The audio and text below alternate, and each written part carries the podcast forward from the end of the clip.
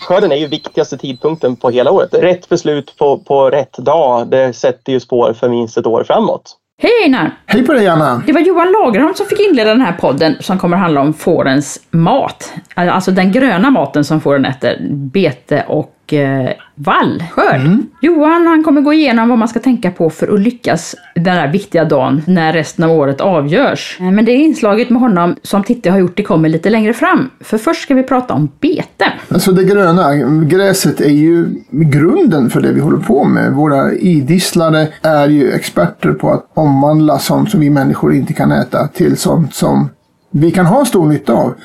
Eh, så att gräset är ju basen för allt vi håller på med egentligen och det tänkte vi grotta ner oss ordentligt i, både i denna podd och i nästa podd faktiskt. Ja, nästa podd kommer att handla om anläggning av vallar och skötsel av vallar och beten och gödsling och de bitarna. Ja, det är så mycket att prata om så vi hinner inte med alltihop i ett avsnitt. Nu blir inledningen här idag en lång diskussion om bete som jag har haft med Gunnar Danielsson. Gunnar han är ju Sveriges stora eh, gräsguru. Han är otroligt kunnig om allt som handlar om att odla gräs. Eh, det kanske blir lite informationstätt men eh, man får ändå en stor behållning om man spetsar öronen och eh, lyssnar till vad Gunnar har att säga. Ja, Gunnar var ju ganska tydlig också med att han vill skilja på bete och betesproduktion. Jaha, vad är det för skillnad på det då? Ja, men då menar han med bete det är när man öppnar dörren på våren och släpper ut fåren och, och sen eh, ber man en böd om vackert väder och att djuren ska växa bra, att allting ska lösa sig. Ja, självklart är man där och håller koll och agerar också, men eh, lite sådär att man ligger ett halvt steg efter istället för ett halvt steg före. Betesproduktion, det är alltså när man utnyttjar betet optimalt och maximalt för att få djuren och, v- och lammen att verkligen växa och bli slaktklara på bete. Vilket att- kräver att man är lite proaktiv och har koll på vad man gör. Grunden till att det finns får på många gårdar i Sverige är ju att man skaffade fåren för att hålla marker öppna och för att hålla efter marker. Men eh, när man väl har fåren där så de flesta får får lamm och eh, det finns ju ingen nackdel med att eh, man får lite lönsamhet i det man håller på med också. Så att det finns många saker man kan göra för att helt enkelt få det att eh, fungera lite bättre. Jag har lärt mig jättemycket av det här eh, av att prata med Gunnar om bete och känner mig jättepeppad att försöka förbättra mitt betessystem. För att jag är väl en sån där betesbonde kan man säga som visserligen anstränger mig ganska mycket för att hålla koll på parasiter och se till att djuren har mat och sådär. Men, men alltså jag har ju inte skött mina beten särskilt bra. De är, de är vanvårdade. De är det de är liksom. Ja, men det, det, det finns mycket att göra och som sagt var, det är lätt att få inspiration och idéer. Och, det viktiga att tänka på är att ingen kan göra allting på en gång. Utan man får ta det i lite steg och det säger Gunnar i, i, i sitt prat också. Men att man plockar lite här och lite där och gör några nya åtgärder varje år så, så går det att förbättra betesproduktionen på i princip alla fårgårdar i Sverige. Nej men nu ska vi inte föregå här utan vi lyssnar på, vi, vi lyssnar på Gunnar. Vi spelade in det här kan vi ju säga för en månad sedan, första maj. Men vi har haft så mycket att göra med lamningar och betesläpp och sånt så det har blivit lite, lite långdragen den här poddproduktionen. Ja, det blir så ibland. Pratet är en månad gammalt om ni tycker att vi, ligger, att vi verkar lite efterblivna. Gunnar Danielsson, välkommen till Fårpodden. Mm. Ja, tack så mycket. Jag tror att väldigt många har hört ditt namn och väldigt många vet vem du är, men vi får ju ändå börja med att presentera dig lite närmare. Mm. Vad jobbar du med på dagarna? Ja, jag jobbar med vallförsäljning och rådgivning på Olssons. frö. Har gjort i snart 25 år. Sen har jag också haft får då i 40 år och oftast kring då 200 tackor. Så. Jag har haft, då, haft konventionell produktion i 17 år och ekologisk produktion i 25 år. Vad har du för raser? Eller?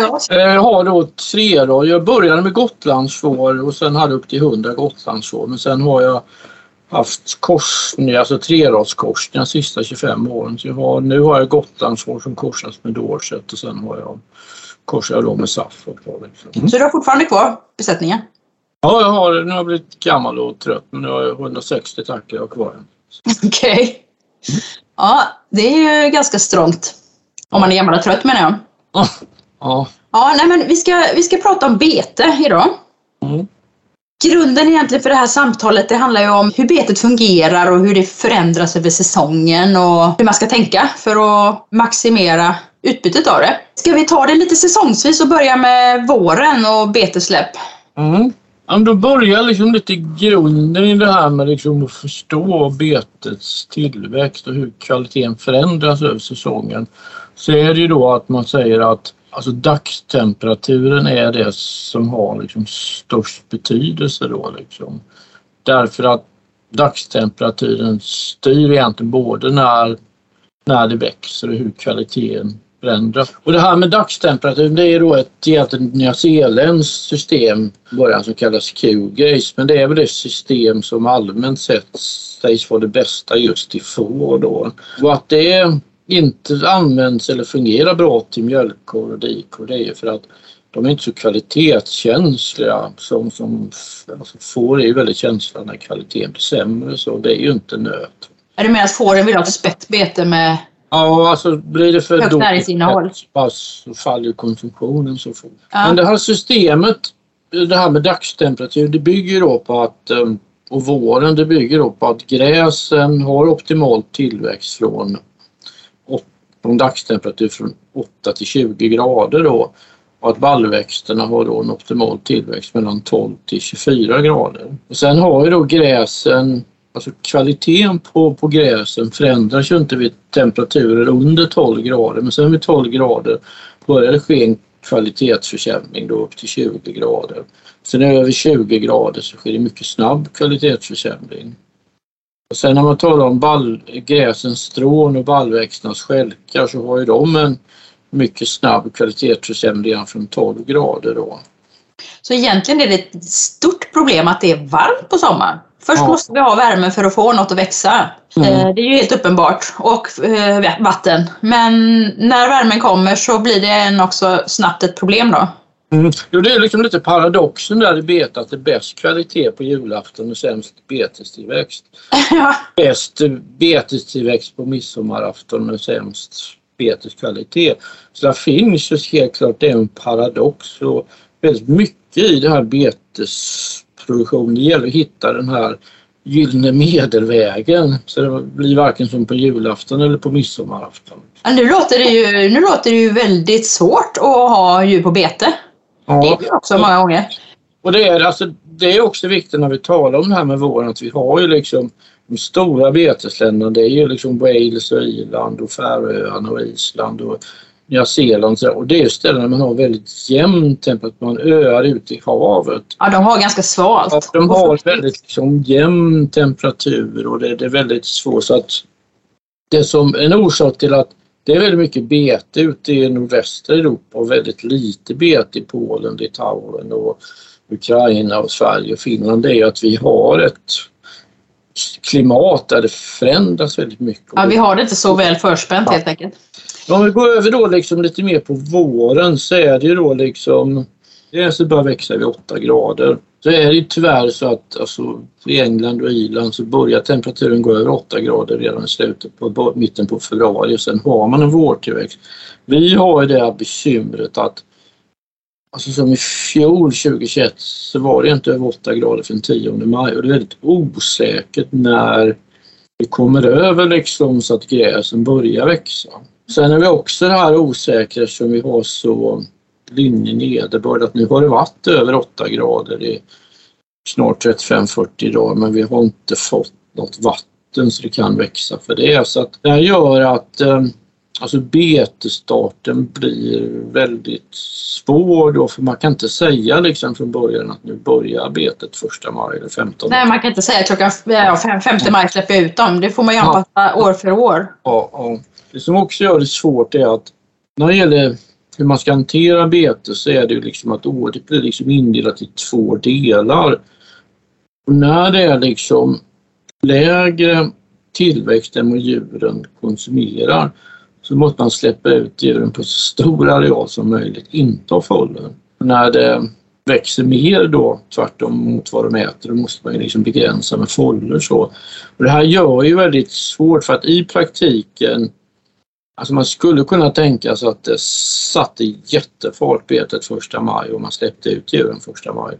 Men I praktiken så måste nog de flesta släppa ut egentligen på hela arealen. Alltså det är det enda liksom egentligen realistiska i ett svenskt klimat är att man man släpper ut dem nästan lite för tidigt men på en väldigt stor areal så att de kan gå och plocka ja. det som finns. Ja.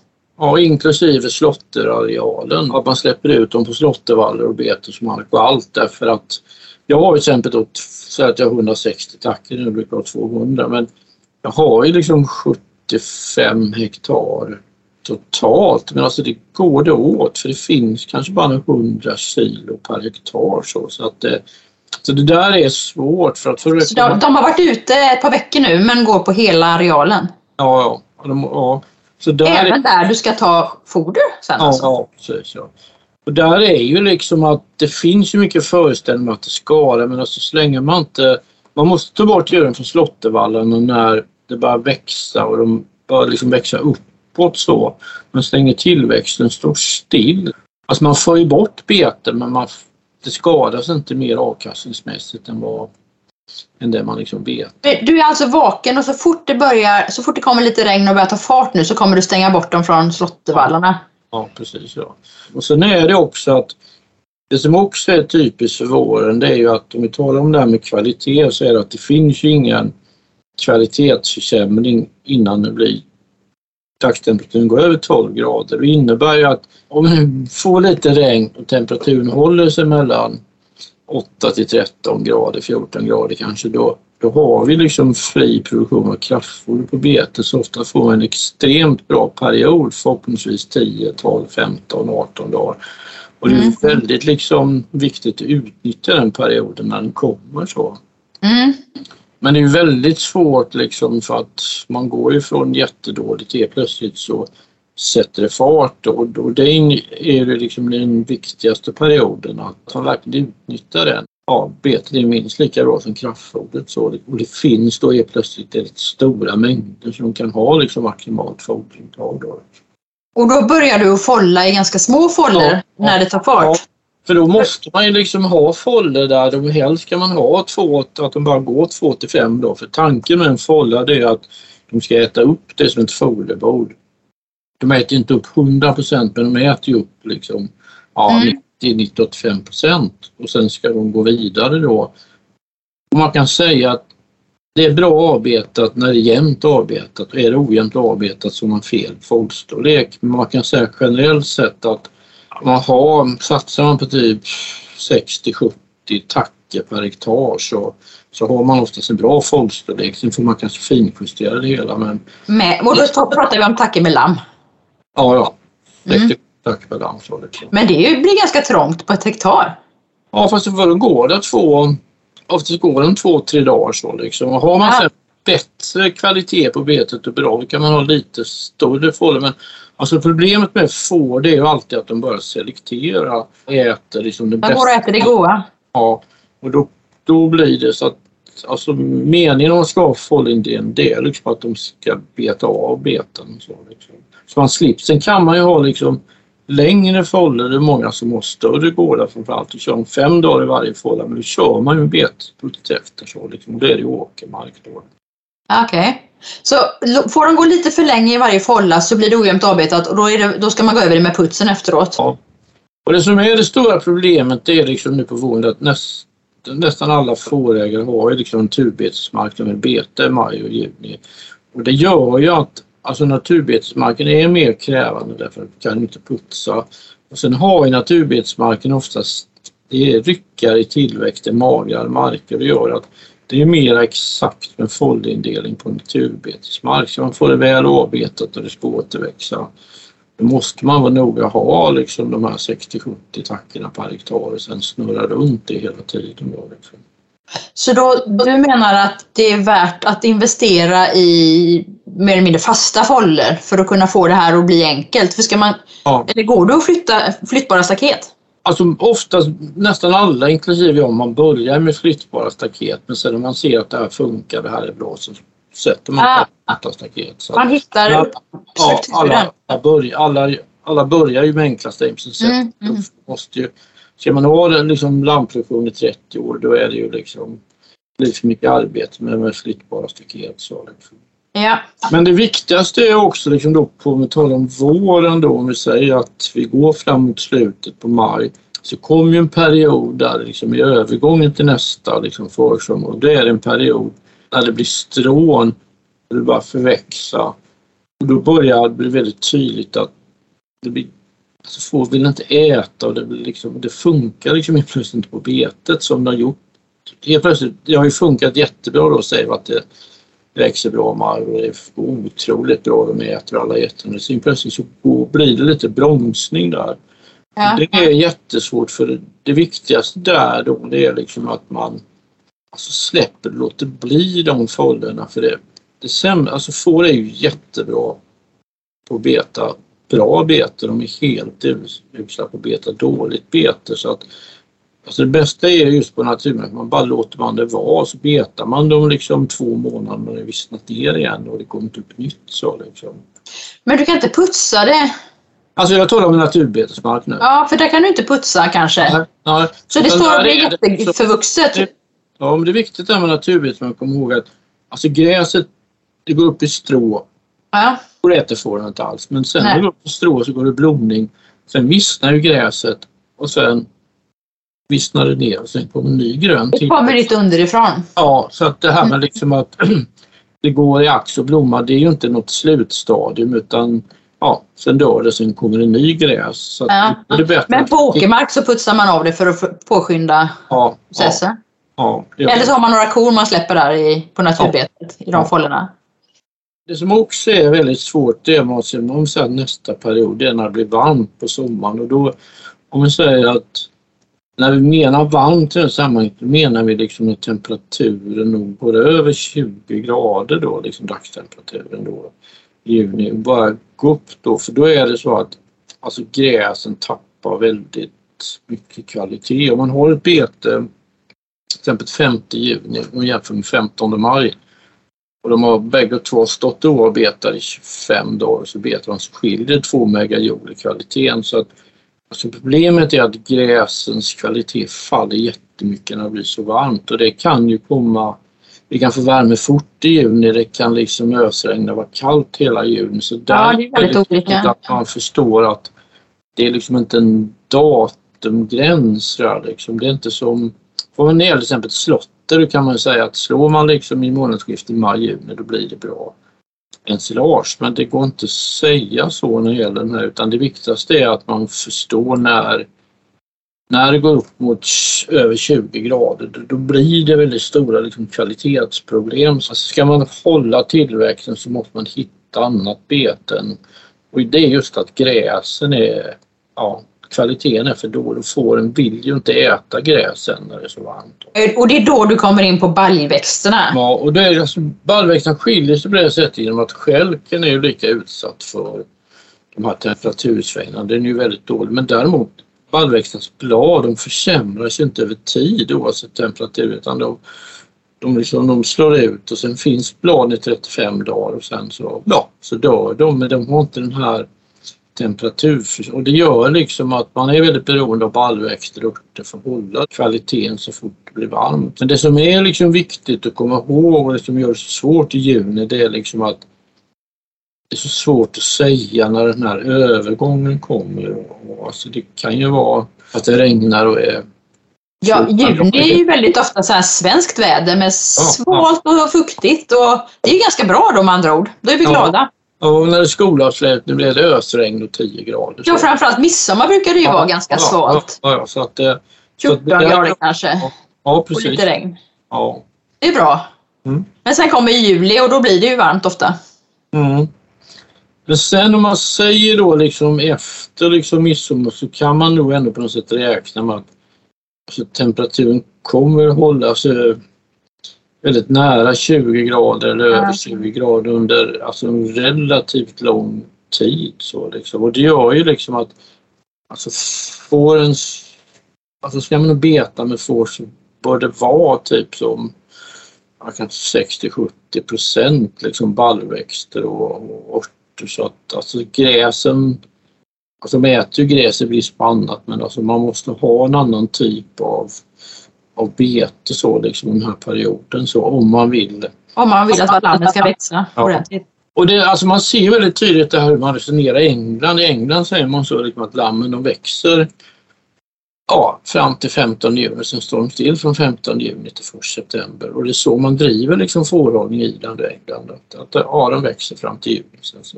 Men vi har ju inte en sån vår och höst. Vi kan inte säga så att ja, våra still från 15 juni till... Nej, vi har inte tid med det. Vi har så Nej. kort sommar. Nej, ja. Men vi- slaktar de gärna då? Har de Ja. en slakttopp i juni där? Eller låter de lammen stå still över sommaren och sen... Alltså antingen gör de så att de försöker liksom stödutfodra och sätter dem kanske på raps då i midsommar så de får de slaktade. Eller Ja. också, håller- eller också håller de djuren och bara slaktar ut för de har ju bra betestillväxt liksom september, oktober, november. De vet att det kommer sen. december så då Alltså de förvarar dem billigt under sommaren och sen kommer de tillbaka och växer igen. Liksom. Jag förstår. Alltså problemet för oss är ju att vi måste hålla igång. Vi har för kort vår och vi har för kort höst. Så vi måste liksom hålla igång tillväxten här i juli, augusti. Då, liksom. Och då är det liksom att man har så höga andelar liksom då baljväxter som möjligt. Då, liksom. och, Men då, då behöver du ha ganska fräscha vallar. För hur länge lyckas du hålla liv i örter och baljväxter på dina vallar? där finns ju då liksom ehm, alltså två egentligen scenarier. För liksom, om man tittar på Nya Zeeland så delar man in alla jordar i sommartorra och sommarfuktiga. Och det där är väldigt det där stämmer väldigt när det gäller lammproduktion. För har, man sommarfuktiga jordar kan man säga att normalt sett så finns det fukt i marken över sommaren. Och Då kan man använda vitklöver och vitklöver växer jättebra hela sommaren och vitklöven kan ligga i en 15-20 år i vall. Så liksom.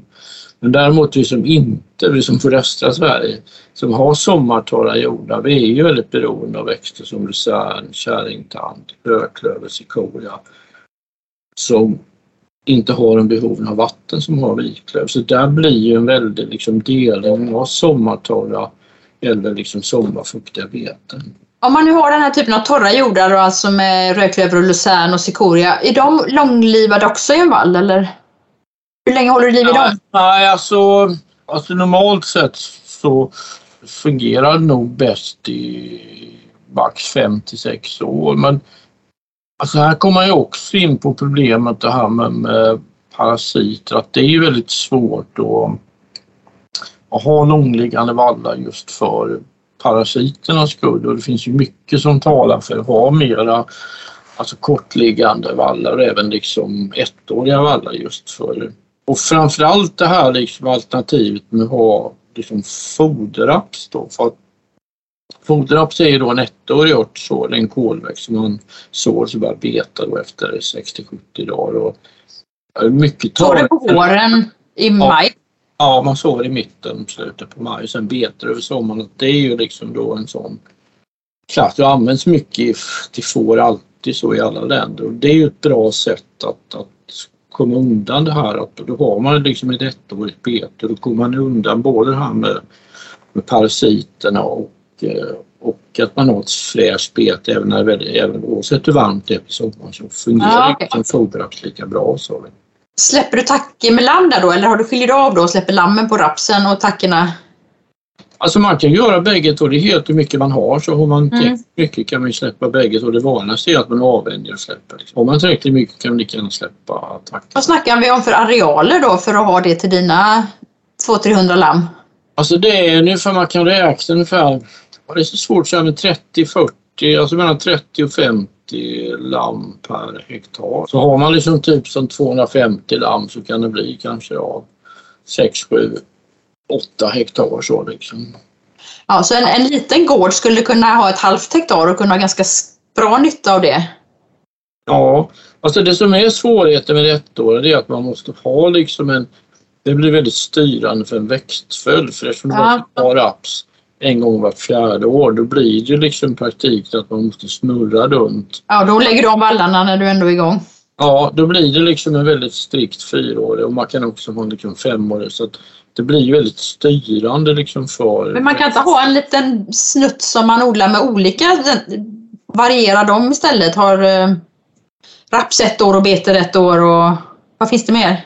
Alltså man ska gå in på den här frågan om ettårigt och flerårigt så jag inte vi ska gå in på det här men just alltså att eh, alltså i, Eng i de här stora fårländerna så har man ju tradition fleråriga vallar. Alltså England är ju vallsnitt 12 år, i Nya Zeeland är det snitt 18-19 år. Så det är ju så man ser på får. Men jag tror ändå det är mycket talar för att alltså, ska man ha blandproduktion i vårt klimat så jag tror det finns mycket som talar att man ska ha rätt mycket ettåriga arter kanske som 30, 40, 50 procent ettåriga arter därför att, eh, att det är lättare att producera sommarbeten. Alltså, alltså nackdelen med alla fleråriga växter är att de har en jättetopp på våren.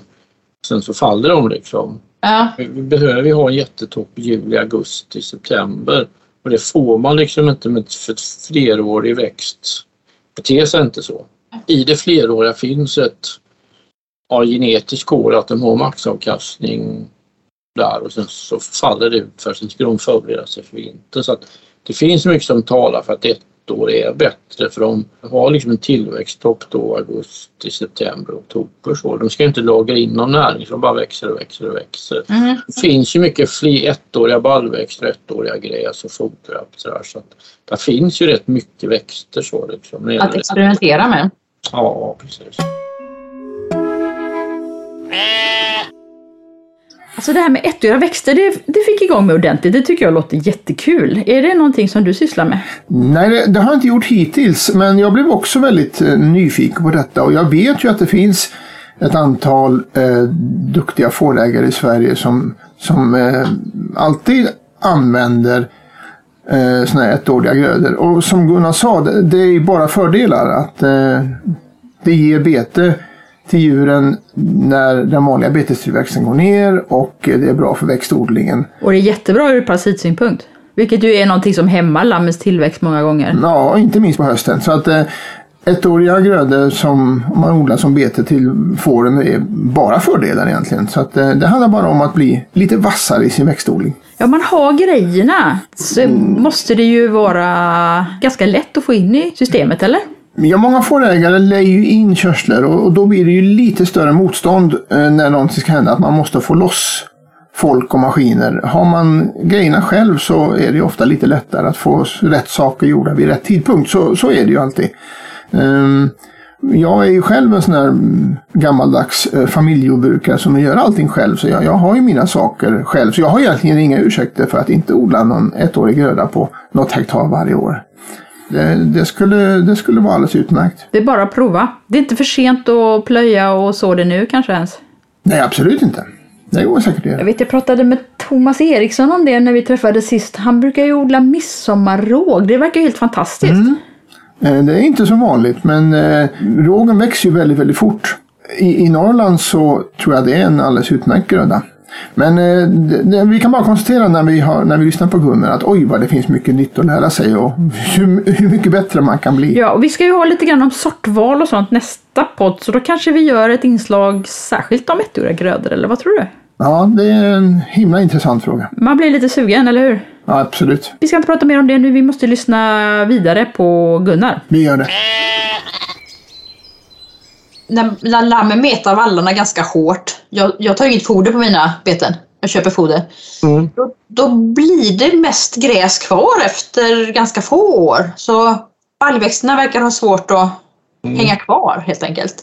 Och Ja. även cikoria och... Ja, fast vi ska ta upp det här med gödsling och liksom vallodling eh, ja, i ett annat avsnitt. Men jag, jag tror det, det finns mycket där också att ta tag i. Så. Du tror att det, det beror på min, min brist av skötsel av vallarna? Ja, ja, jag tror det är mycket skötsel där också. Så. Ja men okej. Ja men det låter, det låter spännande. Samtidigt ska man inte glömma det här liksom när du säger att sommaren att, att ehm, man har liksom, vi kommer in nu på högsommaren lite mer så kommer man säga att vi har liksom, alltså det blir som bara problem, men vi har liksom två saker liksom som är inte så bra. Det ena är att alltså fårens betesbehov ökar med 10% på månad. Om det ökar från maj till 10% och sen till. Men det blir väldigt mycket alltså om du släpper ut djuren i maj, du får 30% mer bete i juli. Alltså det blir, det blir rätt fysiskt omöjligt, biologiskt omöjligt att klara den här ökningen. Alltså oavsett hur du trixar och donar. Så det, finns, mm.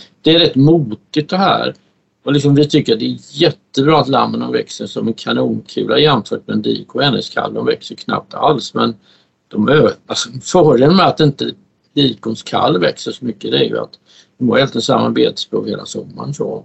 Men alltså, eftersom vi har så enorm tillväxt på dammen så får vi den här starka ökningen. Då. Ja. Det andra också som är ett problem för högsommaren det är att allt det här med parasiter är ju som en cykel. Att först är det två och sen snurrar de runt och sen är de fyra och sen blir de åtta och sen blir det så. Det blir ett hjul som snurrar framåt och det, det blir ju det blir ju mer och mer när man kommer in i så att där blir ju viktigare också att man har åter, de permanenta betena blir ju svåra på grund av det här med parasiter. Så. Plus då att det ska produceras 10 mer och mer för varje månad. Då. Men du, när du släpper ut besättningen på i princip hela arealen på våren, då har de ju varit överallt.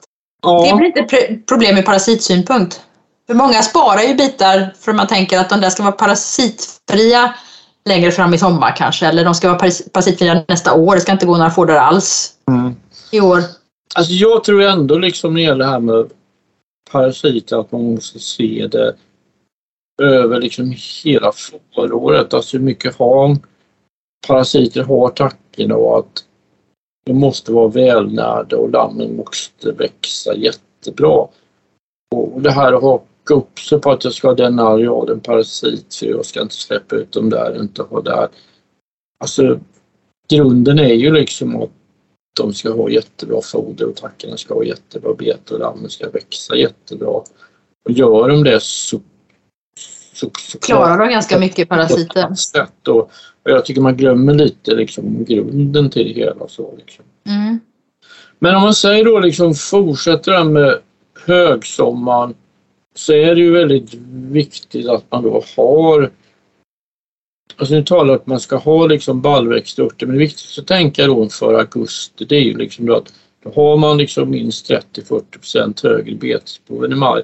Och det är ju att man måste tänka på att man ska ha liksom den volymen, den mängden bete som krävs. Liksom. Och är det någon gång egentligen som en fågel man skulle gödsla så vore det första augusti för det är då man behöver liksom alla Sen ska vi gå in och prata lite om växter och sådär men just det här liksom att augusti och även början på september det är nyckelmånader. För man, det är då man behöver bäst bete och mest bete. Liksom.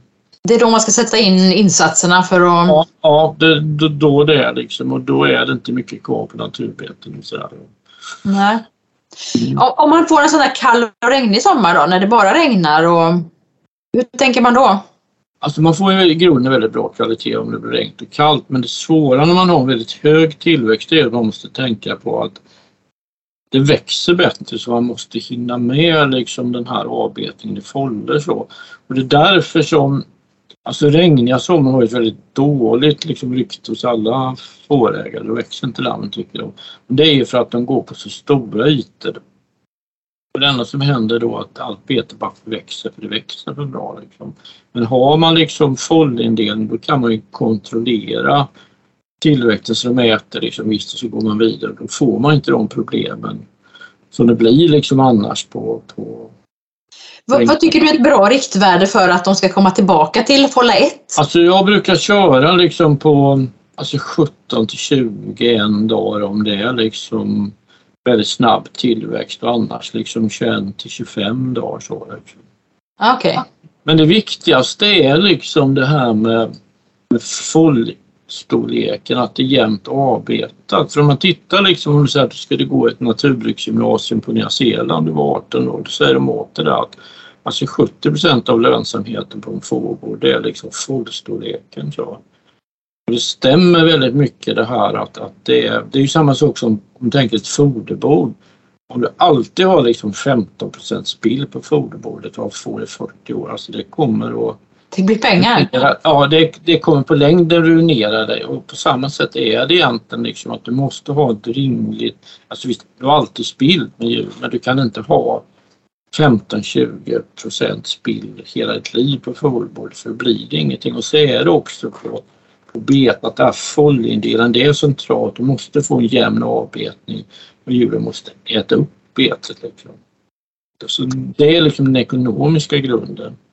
Om det blir väldigt varmt i juni så, minsk, så försämras ju kvaliteten jättefort. Det blir halm på tio dagar. Det som händer är att fårens konsumtion sjunker liksom 30-40 procent och då förväxer du ännu mer. Ja. växer ju nästa fålla och då, liksom, då har de ännu lägre konsumtion och då blir det liksom det här glappet mellan konsumtion och tillväxt blir liksom bara Okay. Så faller liksom hela betes eh, hela betet förfaller därför att och det man måste göra det är att hålla uppe fårens konsumtion. Liksom. Om man då får bra tillväxt eller för varmt, det är viktigt då liksom att man, alltså man släpper de här fållorna, inte av det skälet för att det ska vara snyggt eller fult utan att allting handlar om att fåren har en extremt hög konsumtionsförmåga och man måste utnyttja den.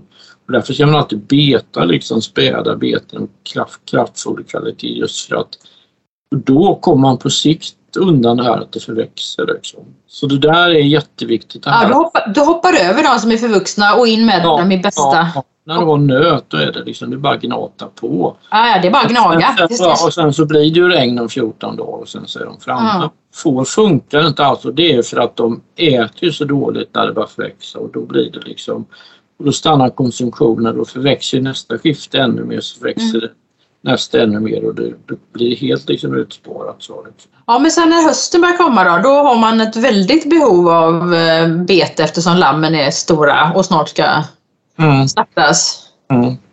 Och det som också då återigen det här vi talar om, liksom det här klimatet som vi har, så är det ju så att någon gång kanske i mitten på september så kan man räkna med att alltså, temperaturen går ner till liksom 15-14 18 grader. Och då blir ju liksom kvaliteten på gräsen är plötsligt väldigt, då är man tillbaka lite som i maj, då blir kvaliteten bra så. Men det här blir lite konstigt därför att då blir de gräsrika vallarna väldigt bra. Däremot liksom vallväxterna, örterna slutar ju växa liksom i mitten på september så då blir de ointressanta. Så det blir ju ett väldigt liksom skifte i liksom vad fåren liksom anser hur de betar där. Och det där gör ju att Alltså det enklaste är ju om man faktiskt kan slakta ut djur innan mitten på september för då har man liksom ett betessystem, man har bete med mycket baljväxtorter. Sen slaktar man ut dem eller fodrar. Så ska man liksom fortsätta över 15 cm alla klarar av lammväxten på hösten med så kronigt. Men mycket är det här att det är en helt annan typ av liksom gräsbete man ska ha så man skulle löna sig gödsla och, och gräsen har väldigt hög kvalitet en halv månad framöver. Så då. Men är det inte samma sak som i maj då? Att man öppnar alla grindarna och låter dem gå på stora ytor och äta det de vill ha? Ja, alltså man, man är lite tillbaks på, på, på samma system igen. Så. Men sen är det också det att oftast har man ju vissa beten där det är mera gräs och framförallt då typ som alltså rajgräs som har bra högsttillväxt och att man har liksom produktiva gräs. Och sen är det då det som är svårigheten med gräs det är ju liksom att de behöver kväve så det måste vara välgödslad, det måste vara åkermark och det, det måste finnas liksom kväve till dem. Så att, um, ja, naturbetena har inte så mycket att, ge på höstarna menar du? Alltså det kan ju vara men alltså det, det svåra är här att det blir liksom den här liksom omställningen men alltså jag tror ändå principen är liksom att man är tillbaka tvärtom, man ska beta på stora arealer men mycket av det man var som bra för tre veckor sedan är inte bra nu så det är svårt det här liksom att att det kommer liksom en övergång igen där. Liksom. Det är alltså en bra idé att se till att man får lammen att växa där under sensommar så att man kan slakta dem i, innan september är över i alla fall. Om vi tittar på sånt som Luzern som har kommit jättemycket. Luzern är ju väldigt tur så att helt plötsligt liksom så att det börjar regna 15 september så växer inte något mer efter 15 september. Det, det, förändras väldigt mycket. Så, att, mm. så det gör att det finns en väldigt stor fördel i det här att lammen är slaktade 15 september. Det, det finns mycket praktiska fördelar. Så liksom. Alltså, höstbetet är ju potentiellt bra. Så, men det som är då att höstbetet har ett sanslöst dåligt rykte. Alla vill bara stanna in djuren i slutet på september. Det är liksom att i och med att temperaturerna faller så att de ja, är mellan 12 och 15 grader andra halvan på september så blir kvaliteten väldigt bra på det gräs som växer. Och det gör att fåren börjar äta väldigt mycket. Det som är fint den här på hösten, det är samma sak som det var nu. Att ofta blir kvantiteten för låg. Liksom att betesmängden, mm. alltså man är så van vid att man går där och tröskar och finns helt plötsligt allting. Så att det är väldigt lätt att bedra sig det här och riktar sig naturligtvis att öppna upp hela arealen men det är väldigt lätt att bedra sig. Betet blir smakligare och smakligare och de äter mer och mer men då måste man också ha och trolla fram stora mängder i september. Okay. Jag tror att det finns ju marginaler men nu har ju kvävepriset, priserna på kvävegödsel gått upp men alltså det skulle ju finnas utrymme för att kvävgödsla liksom i september och framförallt om man har damm kvar. Så att, det har man inte gjort så mycket tyvärr men annars skulle vara egentligen, egentligen mycket utrymme för gödsling både i september och oktober för att hålla dammen på het och få gräsen. Lite längre? Ja. ja. ja nej, men gödsling ska vi prata mer om nästa gång. Ja. Jag måste fråga dig, när det, du som har ett sånt utvecklat system med foller och verkligen driver det till sin spets. Hur gör du för att, för att ge djuren skydd, solskydd framför allt? Det tycker jag är svårt när man follar. Ja, det, är ju... Eh, alltså så här, turligt nog så... Alltså, jag bor ju lite vad man kallar skogsbygd. Och alltså de naturliga storleken på åkrar och ängar är oftast ett hektar och det passar bra som jag har det så. Liksom. Ja, du har eh, träd i kanterna som skuggar? Ja, så jag har oftast liksom ett hektar och sen, ja, sen är det träd och stenmurar i kanten och jag, jag, har inte så, jag har inga skiften som är liksom 400 gånger. Det är lyxigt. Ja, det är det. Och, och det är liksom ehm, helt klart det är ett problem det här att anpassa just med solskydd och skugga och ja, det, det finns många aspekter på den fållindelningen som är svår. Så det, det, och vatten kör du runt på en tank då som du flyttar eller? Jag har ju balj, jag har ju bilsläp så jag kör liksom vattenbalj på bilsläp. Så, och vissa ja. år är det ju jättemycket vattenkörning, andra år är det ju ingenting alls. Ja, vill du säga någonting mer om skillnaden på beta, vall och naturbete eller har vi täckt det? Alltså det är ju precis samma växter och samma arter. Alltså du sköter naturbete och vall på precis samma sätt men det det är svårare att sköta naturbete därför att det går fortare så liksom. Det, det torkar ut fortare, tillväxten stannar fortare och det kommer oftast lite senare på våren och sådär. Så det, man behöver vara ännu duktigare fårbonde helt enkelt. Ja, så det, man får se det så liksom att, att bidragen gör det men det, vi, alltså det är precis samma princip ändå att det är svårare, man måste vara mer noggrann med skötseln på naturbete. Mm. Vi, vi är ju väldigt många små fårgårdar i Sverige. Mm. Har du några så tips för oss som inte, som, som inte har några stora arealerna att, att spela med? Så skillnaden liksom på små och stora gårdar det är liksom att alltså man måste försöka förenkla systemen. Jag tror allmänt sett att alltså både får och betesproduktion kan ju bli alldeles för komplicerat. Man tänker man sig ett jättebra vårbete, ett bra sommarbete, ett bra höstbete, ett bra vinterbete. Utan alltså det är en viktar, inte bara för små gårdar, även medelsmå gårdar, att man liksom försöker fokusera liksom på något moment. Man fokuserar på sin nisch och sen ja, ja, improviserar säg, man? Ja, säg att du satsar på ett jättebra sommarbete, du har mycket örter och klöver, sen är det ett bra sommarbete från 25 maj till 5 september. Och sen ja, då har du gjort det och liksom ja, men just när det gäller planering så tror jag att alltså man måste ha någon form av planering där man kan berätta sin plan på fyra minuter annars är det liksom ingen plan. Alltså man måste okay. ha, alltså liksom man måste ha ett upplägg som är inte bara hänger på att det måste vara jättebra. För de flesta liksom får i Sverige har upplägget att blir det jättebra väder, vilket är två år av tio, det går jättebra, annars går det dåligt. Det som också är ett väldigt gissel att väldigt många fåglar har ju det här att 6-7 år av 10 så går det bra. Det är liksom inte hållbart riktigt på sikt som näring utan alltså man måste komma till att det går bra varje år och där tror jag mycket att man måste ha ett mer robust system och också då att man anpassar liksom landningstidpunkt tidpunkter det passar. Det, det tror jag är viktigt. Så. Ja, ja det, är, det är en paradox för det vi har pratat om nu låter ju inte så enkelt. Samtidigt så säger du att det är en fördel om man kan förenkla det, men jag förstår vad du menar. Mm. Om man får, eh, får de här bitarna att fungera tillsammans så ska det inte behöva vara så krångligt. Ja, framförallt så tror jag inte man ska liksom förvänta sig att allt liksom.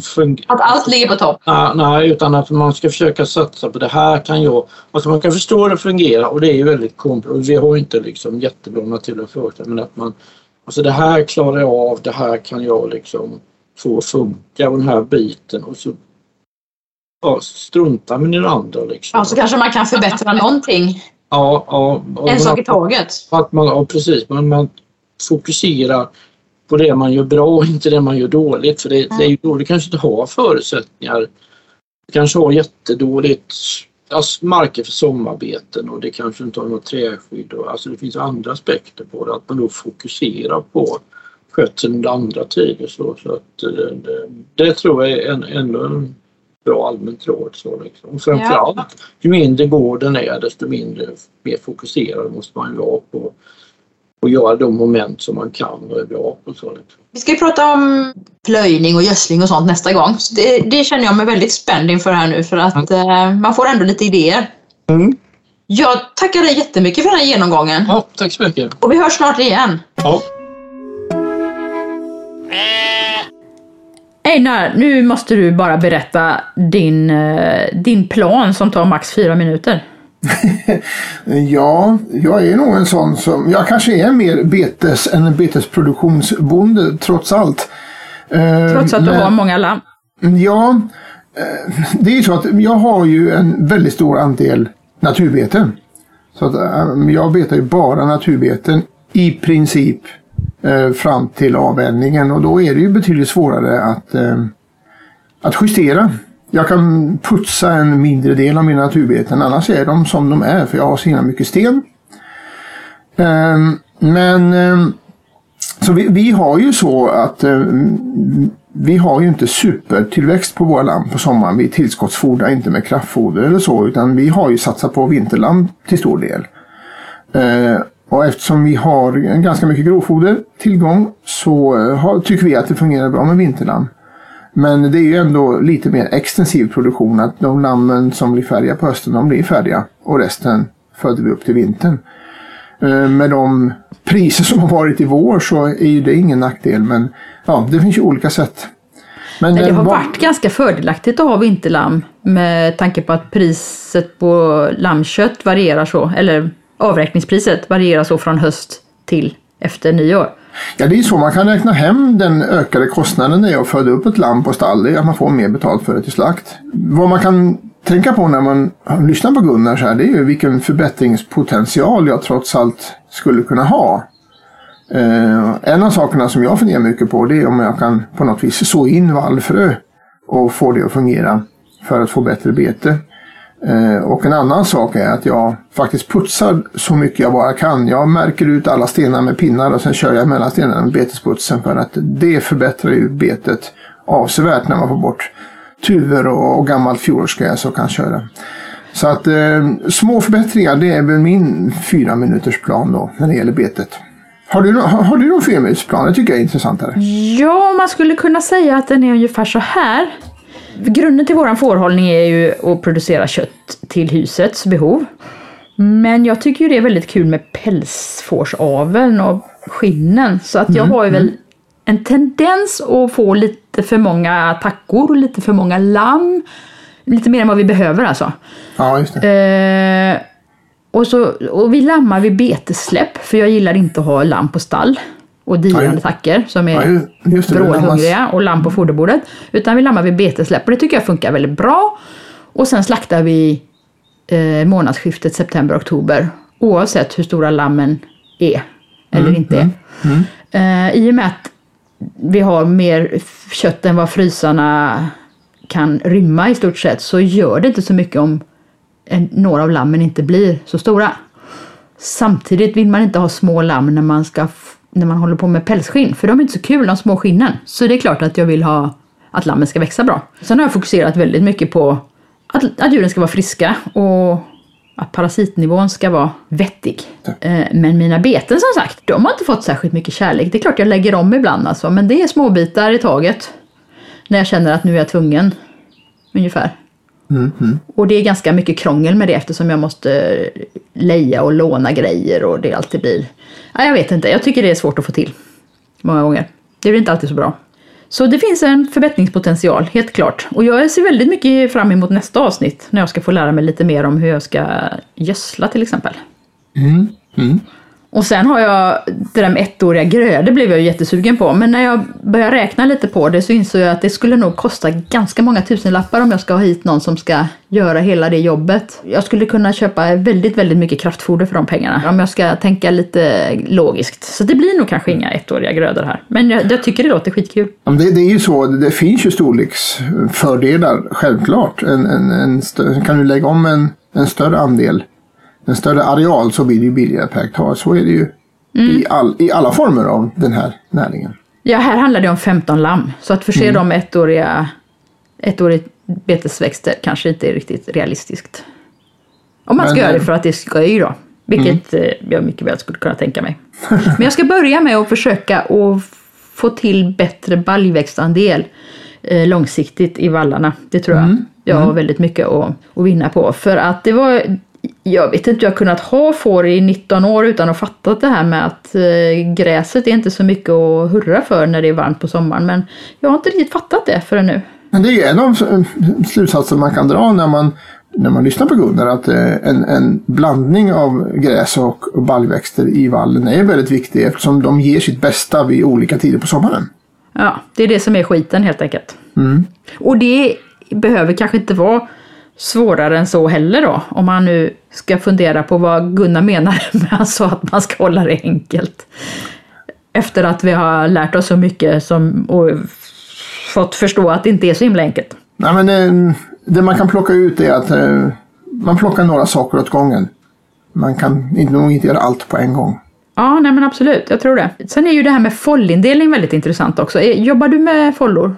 Absolut. Eh, som jag sa så jag har ju en väldigt stor andel naturbeten och, och, och, det sättet man kan göra för att utnyttja naturbetesmarkerna på bäst sätt det är att follindela. Så vi har väldigt många foller vilket innebär då att vi flyttar djur ofta och då får man flytta med vatten och mineralfoder och sådana saker. Så det, det är ganska arbetsintensivt men det, det, ser jag ju genom alla år som jag har varit bonde att eh, ju mindre follerna är ju bättre gräs är det på dem eftersom då kan jag beta ganska hårt under en kort tid och sen flyttar jag därifrån och sen får en, en god tid på sig att komma igen. Så att follindelning är huvudnyckeln vill jag påstå om man har mycket naturbeten eh, och en vettig lammproduktion. Så det, det är det absolut viktigaste man kan. Jag vill gärna slå ett slag för växelbete också. Jag har ju inga kor längre. Men när jag hade två kor med kalv och mina får här hemma så hade jag ganska ont om bete. Jag fick verkligen snurra runt dem och korna fick gå efter fåren och fick det sämsta betet hela tiden. Mm, mm. Och tog det slut så kunde jag fodra korna med hö och det var ganska bra för de, var en, de har ju en tendens att lägga på sig och bli för feta på sommaren. Så att då kunde jag styra deras hull lite grann också. Och jag kan konstatera att på den tiden så fick jag ju ut mycket mer av betet än vad jag får nu. Du producerade mer per hektar helt enkelt? Ja, jag gick in och kollade lite på min eh, gårdsfacit i Litlam. Kunde mm. säga, fasen vad bra de växte då, då på den tiden. vad, hände? vad kan det bero på? Jag tror faktiskt att det lite grann beror på att korna har flyttat. Det har blivit lite för dålig snurr på det. Även om inte jag tycker att jag låter fåren få gå på förvuxet bete så gör jag nog det. Mm. Det är förvuxet tidigare än vad jag inser. Alltså får är ju inte särskilt bra på att ta hand om naturbeten egentligen eftersom de är så selektiva. Så jag tror ju att den, det absolut mest optimala om man ska producera kött från naturbetesmark det är att ha både nötkreatur och får. Och eh, växelbeta eller omgångsbeta, det, det, det, är nog det absolut mest optimala faktiskt. Ja, väldigt bra ur parasitsynpunkt också. Ja, absolut. absolut. Så kan man ha mer än en sort så är det inte fel. Nej, det är alldeles utmärkt. Ja, nej men nu har vi kommit fram till eh, vallskörden ändå väl? Mm. Du håller ju på att ta valla precis eh, dessa dagar, eller hur? Det är bara för att det är dag nu på morgonen som vi har tid att prata podd. Ja, eh, det har ju varit en, en ganska trevlig vår tycker jag. Det var ju väldigt kallt och torrt i början på maj och det gjorde att eh, tillväxten av gräset var ju ganska dålig i början. Så att eh, vi hann ju med att eh, göra i ordning alla stängsel och få ut alla djur. Men eh, nu precis efter månadsskiftet maj-juni så har vi dragit igång med vallskörden. Nu håller vi tummarna för att det ska bli lite vettigt väder framöver. Något som visar sig väldigt tydligt, eh, skillnaden mellan om man är riktigt duktig eller bara kanske lite halvduktig på vallodling, det är min närmaste granne. Eh, han heter Brisbo. Förra året var han nominerad till svensk vallmästare och i år blev han utsedd till årets mjölkbonde. Så att han är riktigt vass på att odla vall. Eh, hans och mina åkrar ligger om vartannat eh, i den här socknen. Så att jag, ja, det blir nästan ofrivilligt att jag jämför mig med honom. Och jag kan konstatera att han, eh, han lägger om sina vallar mycket oftare än vad jag gör. Han lägger på flytgödsel efter första skörden och andra skörden. Eh, hans vallar är fantastiskt fina. Och eh, man märker ju skillnad när man har en, en, en väletablerad och vital vall. För hans gräs börjar växa tidigare än mitt gräs på våren. Hans återväxt kommer snabbare än min återväxt. Och även efter en längre torkperiod så börjar hans gräs växa tidigare än min. Och det märktes väldigt tydligt i augusti 2018 när vi äntligen fick lite regn efter den långa torrsommaren. Så blev hans vallar grönare innan mina vallar blev gröna. Eh, och det tyder på att hans gräs har kraftiga rotsystem och eh, är allmänt vitalare.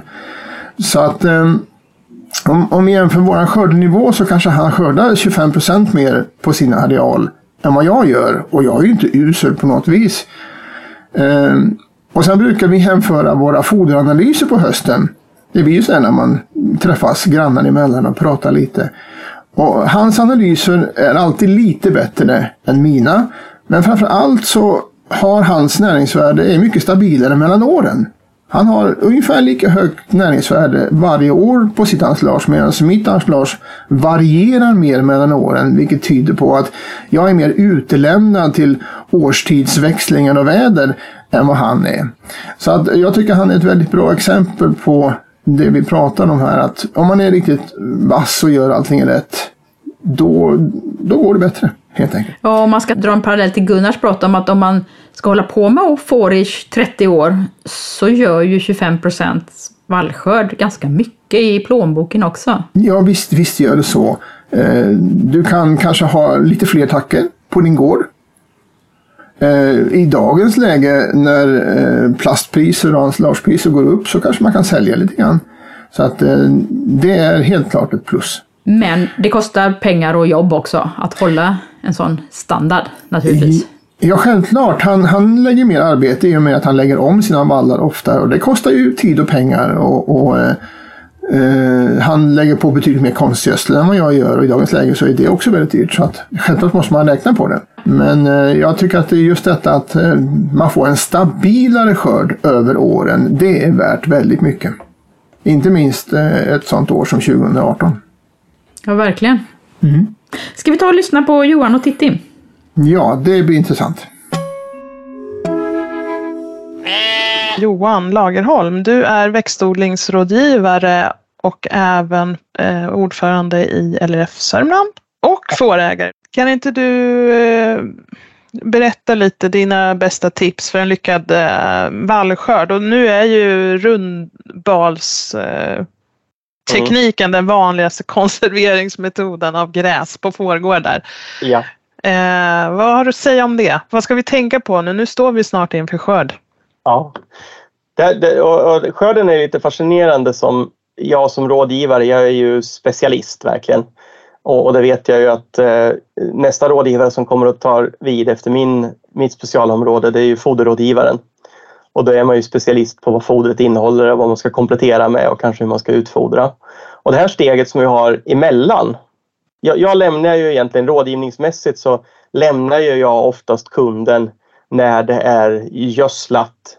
Eh, kanske att jag är med till skördetidpunkt och, och hjälper till med den men Sen blir det en liten lucka mitt emellan där skulle man ju kunna säga i många fall. Just den här vallskörden, maskinsystem och så vidare. Där finns det väldigt få rådgivare som har synpunkter och tycker till. Eh, jag försöker ju hänga med kanske lite längre än vad, vad den generella rådgivaren gör där. Eh, och, eh, men det finns så väldigt många fallgropar här som man kan snubbla på i skörden. Skörden är ju viktigaste tidpunkten på hela året. Det är det som, mm. som eh, rätt beslut på, på rätt dag, det sätter ju spår för minst ett år framåt. Precis. Och fel, fel beslut precis på samma sätt då. Hur ska man tänka på den där tajmingen då? Ja men det, det är ju... Vi När ska man ge sig ut? Ja men precis. Man ska ju ge sig ut tidigt. Fåren ja men vad betyder ju, det? Fåren är ju extremt kräsna på fodret och blir det bara lite för grovt eh, så får i alla fall jag problem med att de ratar väldigt mycket.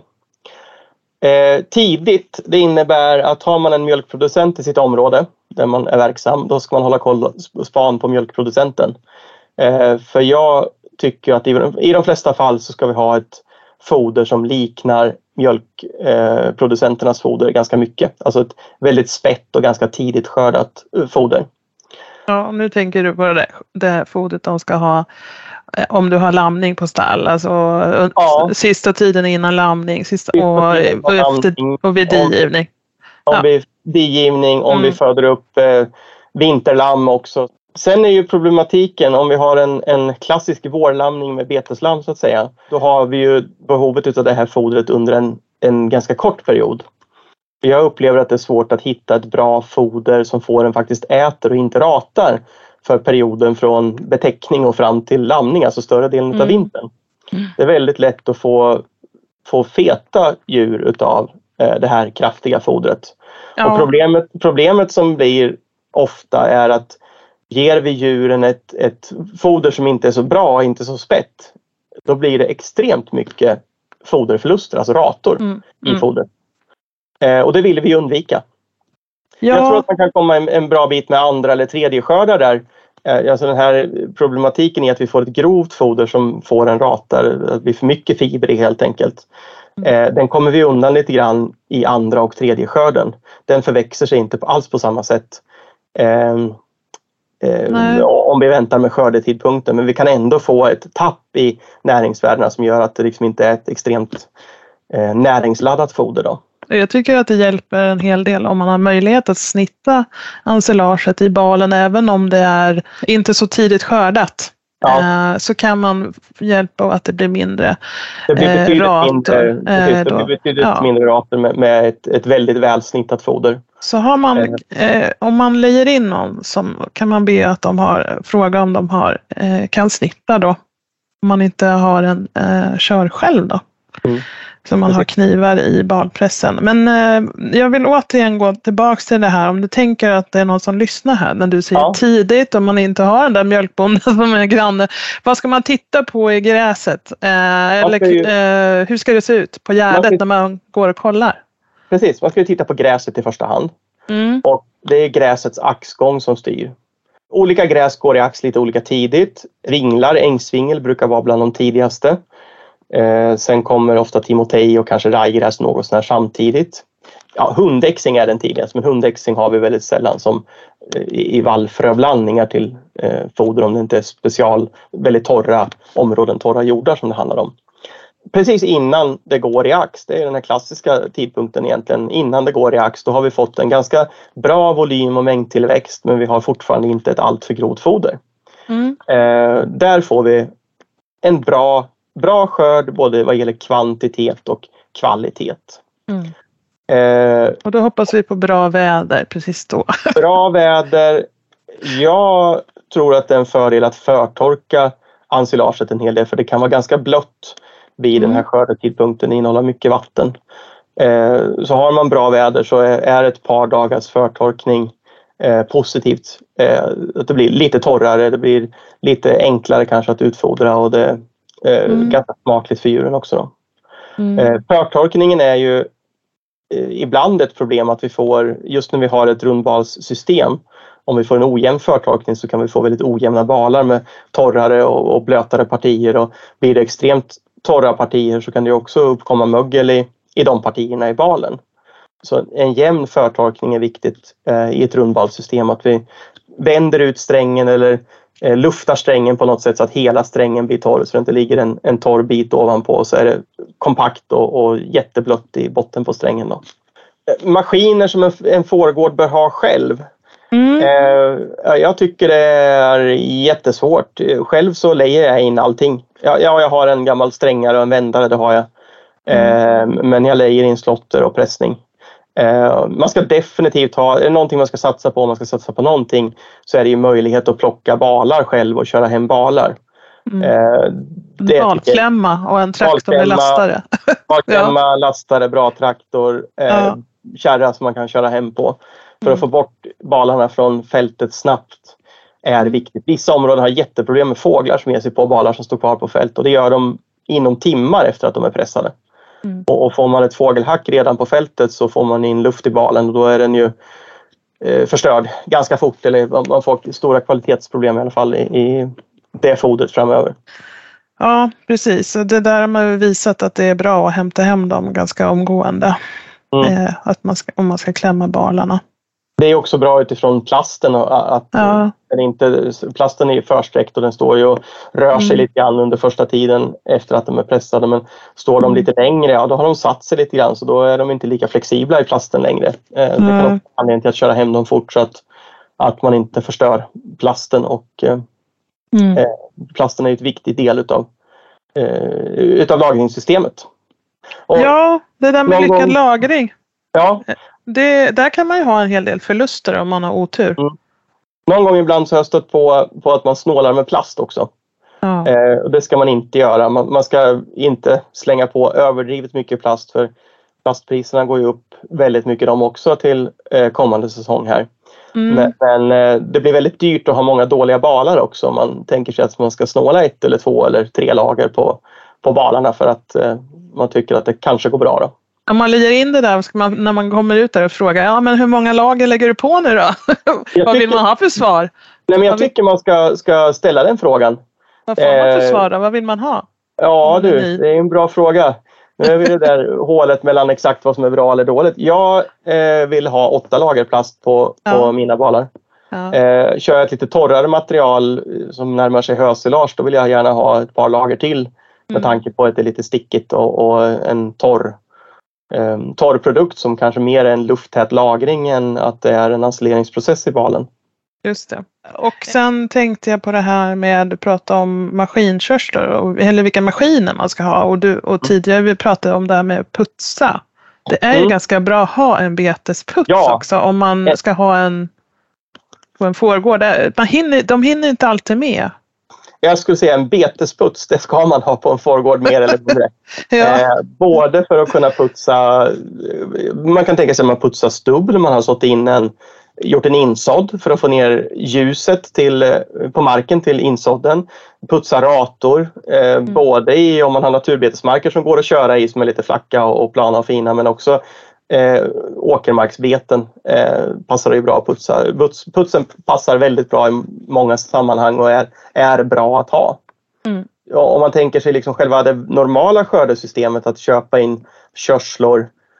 Eh, man får utgå ifrån vad finns i närheten, vad kan jag leja in och vad kan jag leja in som, som kommer något sånär i tid och inte tre veckor senare än vad jag vill.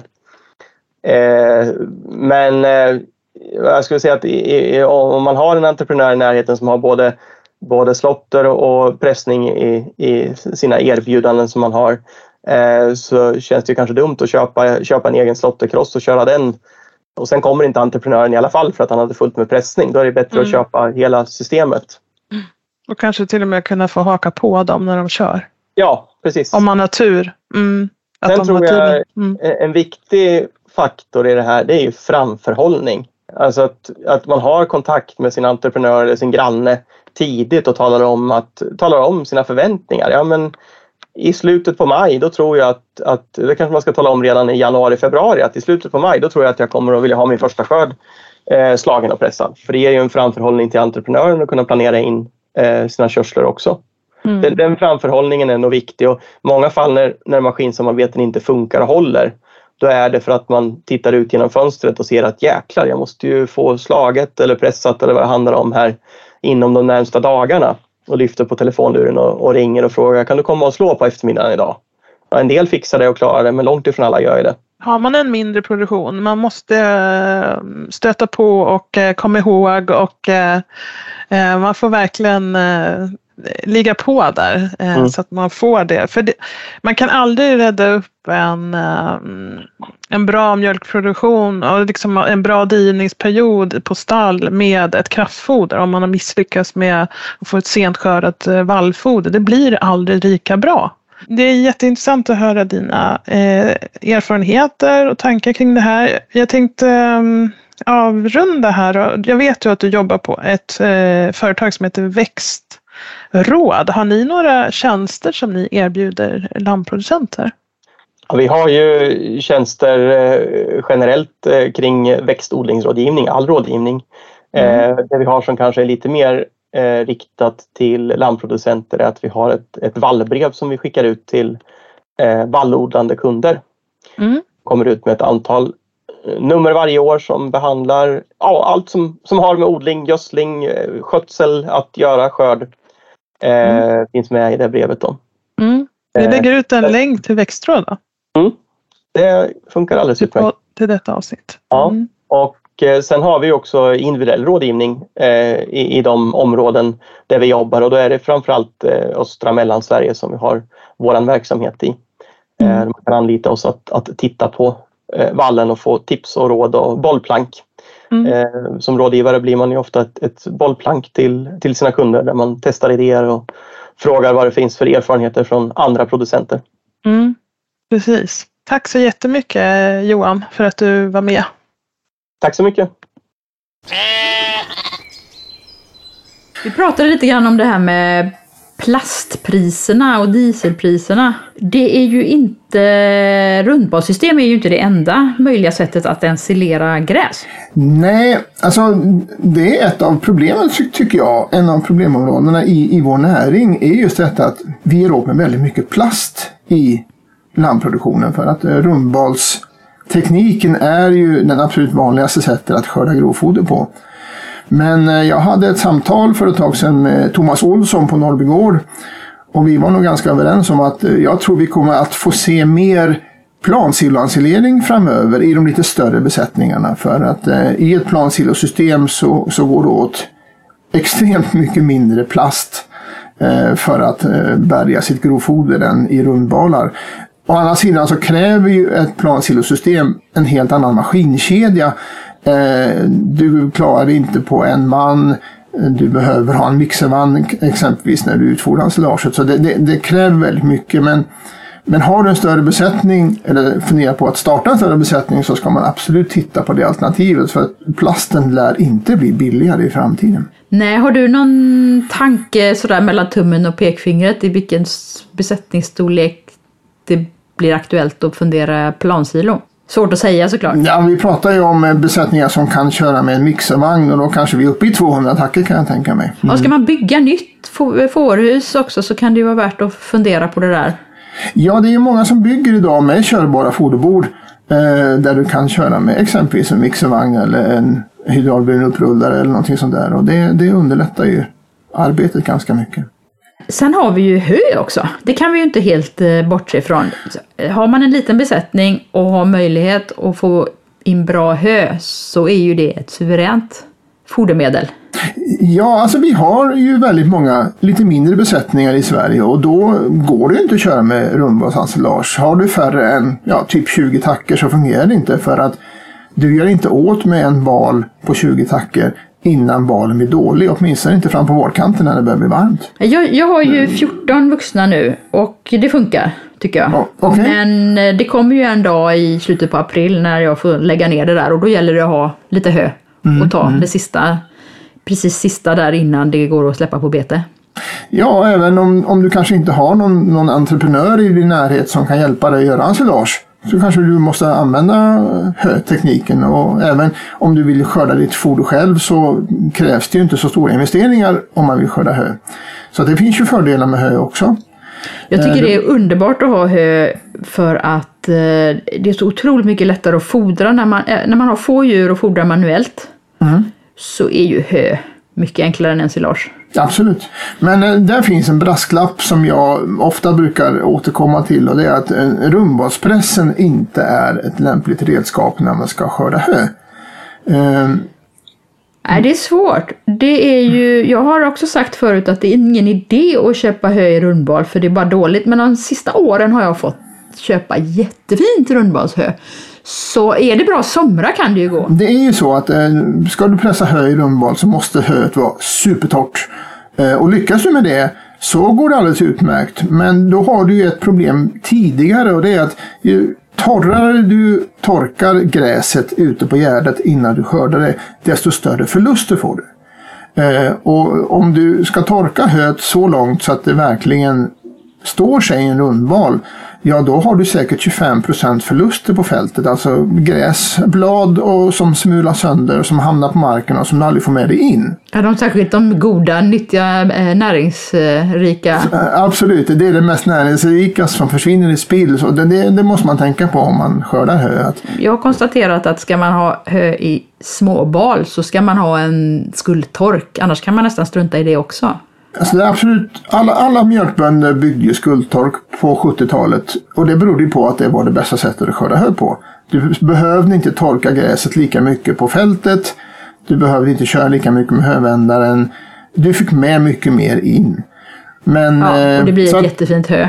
Ja, så att skuldtork är det absolut bästa. Och eh, om du ska pressa balar så är det ju bättre att ha en typ en gammaldags eh, lös eller mediumpress och inte en hårdpress. För hårdpressen då kommer du i samma läge som en rundbalspress. Att de blir så kompakta de balarna så de blir väldigt svåra att torka.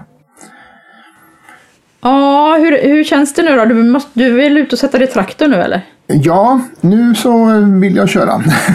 Vi har flera stycken äldre poddar faktiskt som berör de här sakerna så att det finns mer att lyssna på om man blir sugen på det. Vi har ett avsnitt om parasiter och ett om att få lammen klara på bete vet jag. Vi länkar till de här i, eh, från hemsidan. ja, gå in på hemsidan och så hittar ni all övrig information om ni vill lyssna på mer. Och hör gärna av er till Fårpodden om ni har önskemål om ämnen eller eh, återkoppling på det vi pratar om. Mm, vi har fått en del sådana mejl eh, tidigare och det är vi väldigt glada över. Och vi försöker att ta med det i våran planering. Ja, det är ganska många avsnitt som har tillkommit på eh, uppmaning från lyssnare. Så att, eh, det är inte lönlöst att höra av sig. Det får man Absolut gärna göra. Ja, Ja, men vi hörs snart igen. det gör vi. Och vi önskar alla en, en god vallskörd och ett bra fortsättning på det här fåråret. Och ett fantastiskt bra bete. Ja, det har vi ju. Just nu har vi det. Vi hörs. Det gör vi. Hej då.